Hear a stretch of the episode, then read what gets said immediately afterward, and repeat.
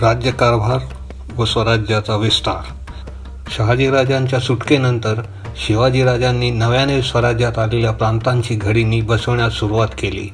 स्वराज्याच्या राजकारभाराकडे बारकाईने लक्ष देण्यास प्राधान्य दिले. राजांच्या न्यायी कारभाराचा अनुभव सर्वत्र येऊ लागला. शेतीलाही प्राधान्य देण्यात आले. सारा वसुलीचे प्रमाणही ठरविण्यात आले.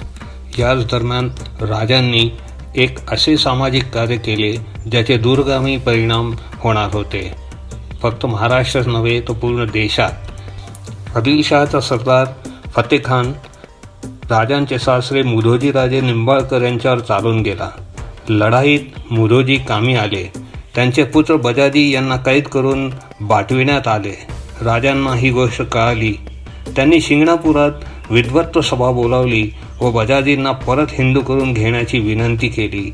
बऱ्याच युक्तिवादानंतर सभेने यास मंजुरी दिली व बजाजी परत हिंदू झाले. अशा रीतीने रूढीविरुद्ध जाऊन राजांनी आपले उत्तुंग व्यक्तिमत्व सिद्ध केले व हिंदू धर्माला लागलेली गळती थांबविण्यास सुरुवात केली.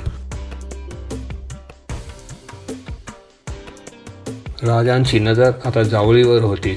जावळी म्हणजे घनदाट जंगल जिथे सूर्यप्रकाश देखील नीट पोहोचत नव्हता. जावळीचा कारभार यशवंतराव मोरे व त्यांचा कारभारी हनुमंतराव पाहायचे. संपूर्ण जावळीत त्यांचा दरारा होता. आदिलशहालाही जावळीचा संपूर्ण ताबा हवा होता.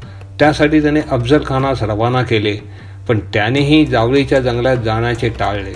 त्याने वाईट तळ ठोकला पण दरम्यान त्यास कर्नाटकात जाण्याचे आदेश मिळाले.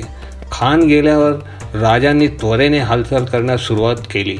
प्रथम शिवाजी राजांनी समोपचाराने प्रश्न सोडविण्याचा प्रयत्न केला पण यशवंतराव मोरे दाद देत नव्हते. त्यांचा कयास असता की जावळीच्या जंगलात येण्याचं धाडस कुणी करणार नाही. याचाच फायदा घेत शिवाजी राजांनी आपल्या निवडक सेनानींना सज्ज राहण्याचे आदेश दिले.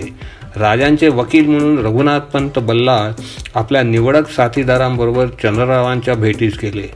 फाजील आत्मविश्वासाने चंद्ररावास वाटले की राजे घाबरले आहेत व म्हणून वकील पाठवत आहेत.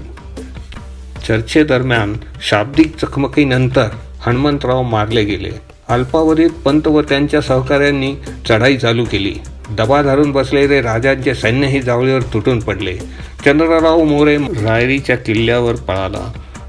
या लढाईत राजांना एक शूर लढवय्या मिळाला. त्यांचे नाव होते मुरारबाजी देशपांडे. ते जावळीकडून लढत होते पण राजांनी त्यांना अभय देऊन स्वराज्यात सामील करून घेतले. चंद्रराव पाठोपाठ राजे हे रायरीला पोहोचले. राजांनी किल्ल्याला वेढा टाकला पण काही दिवसानंतरच चंद्रराव शरण आला. रायरी किल्ल्याची मरम्मत करून राजांनी त्याला नाव दिले रायगड. पुढे चालून ही स्वराज्याची राजधानी झाली.